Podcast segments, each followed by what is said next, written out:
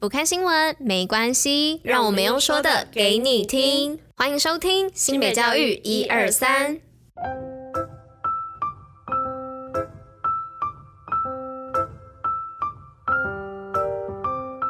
Hello，大家吃饭了吗？我是拉拉，大家午安。今天是二月四号，礼拜六，新北教育一二三的第两百零四集，同时也是第三季的第十五集哦。嗨嗨，大家，今天是补班日，礼拜六，相信大家今天早上一定都在想说，天哪，为什么我要起床？不过冲完今天，明天就周日放假啦，而且明天是元宵节哦，大家有没有要吃元宵或出门赏花灯呀？可以在底下留言跟我们分享哦。那我们接着就开始今天的活动与新闻吧。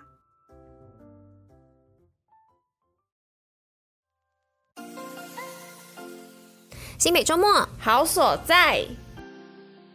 好，那今天的好所在要来说，周末相约二重环状线自行车道。二重环状线自行车道横跨了新北市三重、五股、芦洲等区域，全长约二十公里，由晨光桥进入新北大都会公园开始骑乘，中间会经过特色溜滑梯、色彩缤纷的游乐区以及大片花海。还可以顺路到板桥四三五艺文特区以及新庄庙街夜市逛逛哦，大家不妨可以考虑周末天气好的时候来趟充实的单车之旅吧。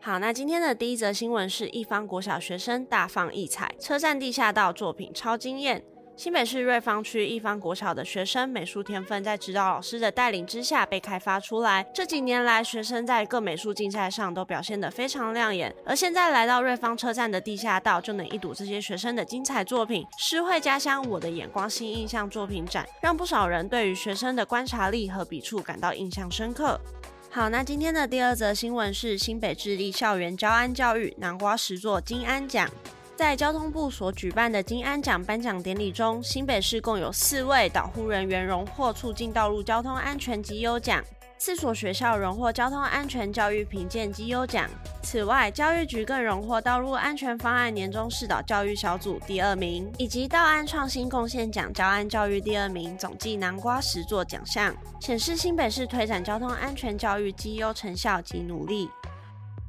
好，那今天的第三则新闻是大手牵小手体验国际环境，新北高校生与外籍生交流。新北市推动大手牵小手，我国高中生与大专院校外籍生交流计划，由淡水商工、石碇高中、三明高中等十三所高中职。邀请巴拉圭、印度及帛琉等四十三国在台就读的大专院校外籍生进行一年的交流。各校安排新北特色课程，有深度的文化历史探索、实作体验、社团课程等；而外籍生则介绍各国的人文风情，让中外学子相互激荡文化之美。好，那今天的最后一则新闻是谷关国小首次试办线上英语营。疫情加速了教育现场的数位化转型，远距教学成为师生日常。新北市板桥区国光国民小学积极推动英语教学，为了让学生寒假学习不中断，兼顾防疫措施及家长接送的问题，今年寒假首次尝试举办学生英语营，所需经费由学生家长会全额补助。而课程内容由学校老师去做延伸，不用担心孩子适应和课程衔接。家长有空还可以在旁边陪伴，实际参与课程，金师生共同向二零三零新北双语城的愿景前进。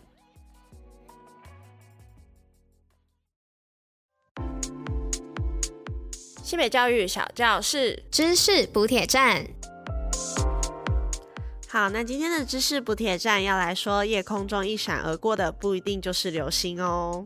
如果有机会站在外太空望着地球的周围，你会看到其实飘满着许多的太空垃圾，大概高达四千五百吨以上哦。而在外太空中的尘埃、冰块等颗粒，受到地球的重力吸引后掉入地球，跟大气摩擦，使空气分子受热分解而发光。在夜晚出现一道划过天空的光线。持续时间大概都是不到一秒的时间，那有些可以持续达到两三秒的流星雨，不过大多都还是夹杂着更多的太空垃圾。那如果说有机会看到长尾流星雨的话呀，其实可能都是体积大约一台汽车的垃圾正在燃烧中哦。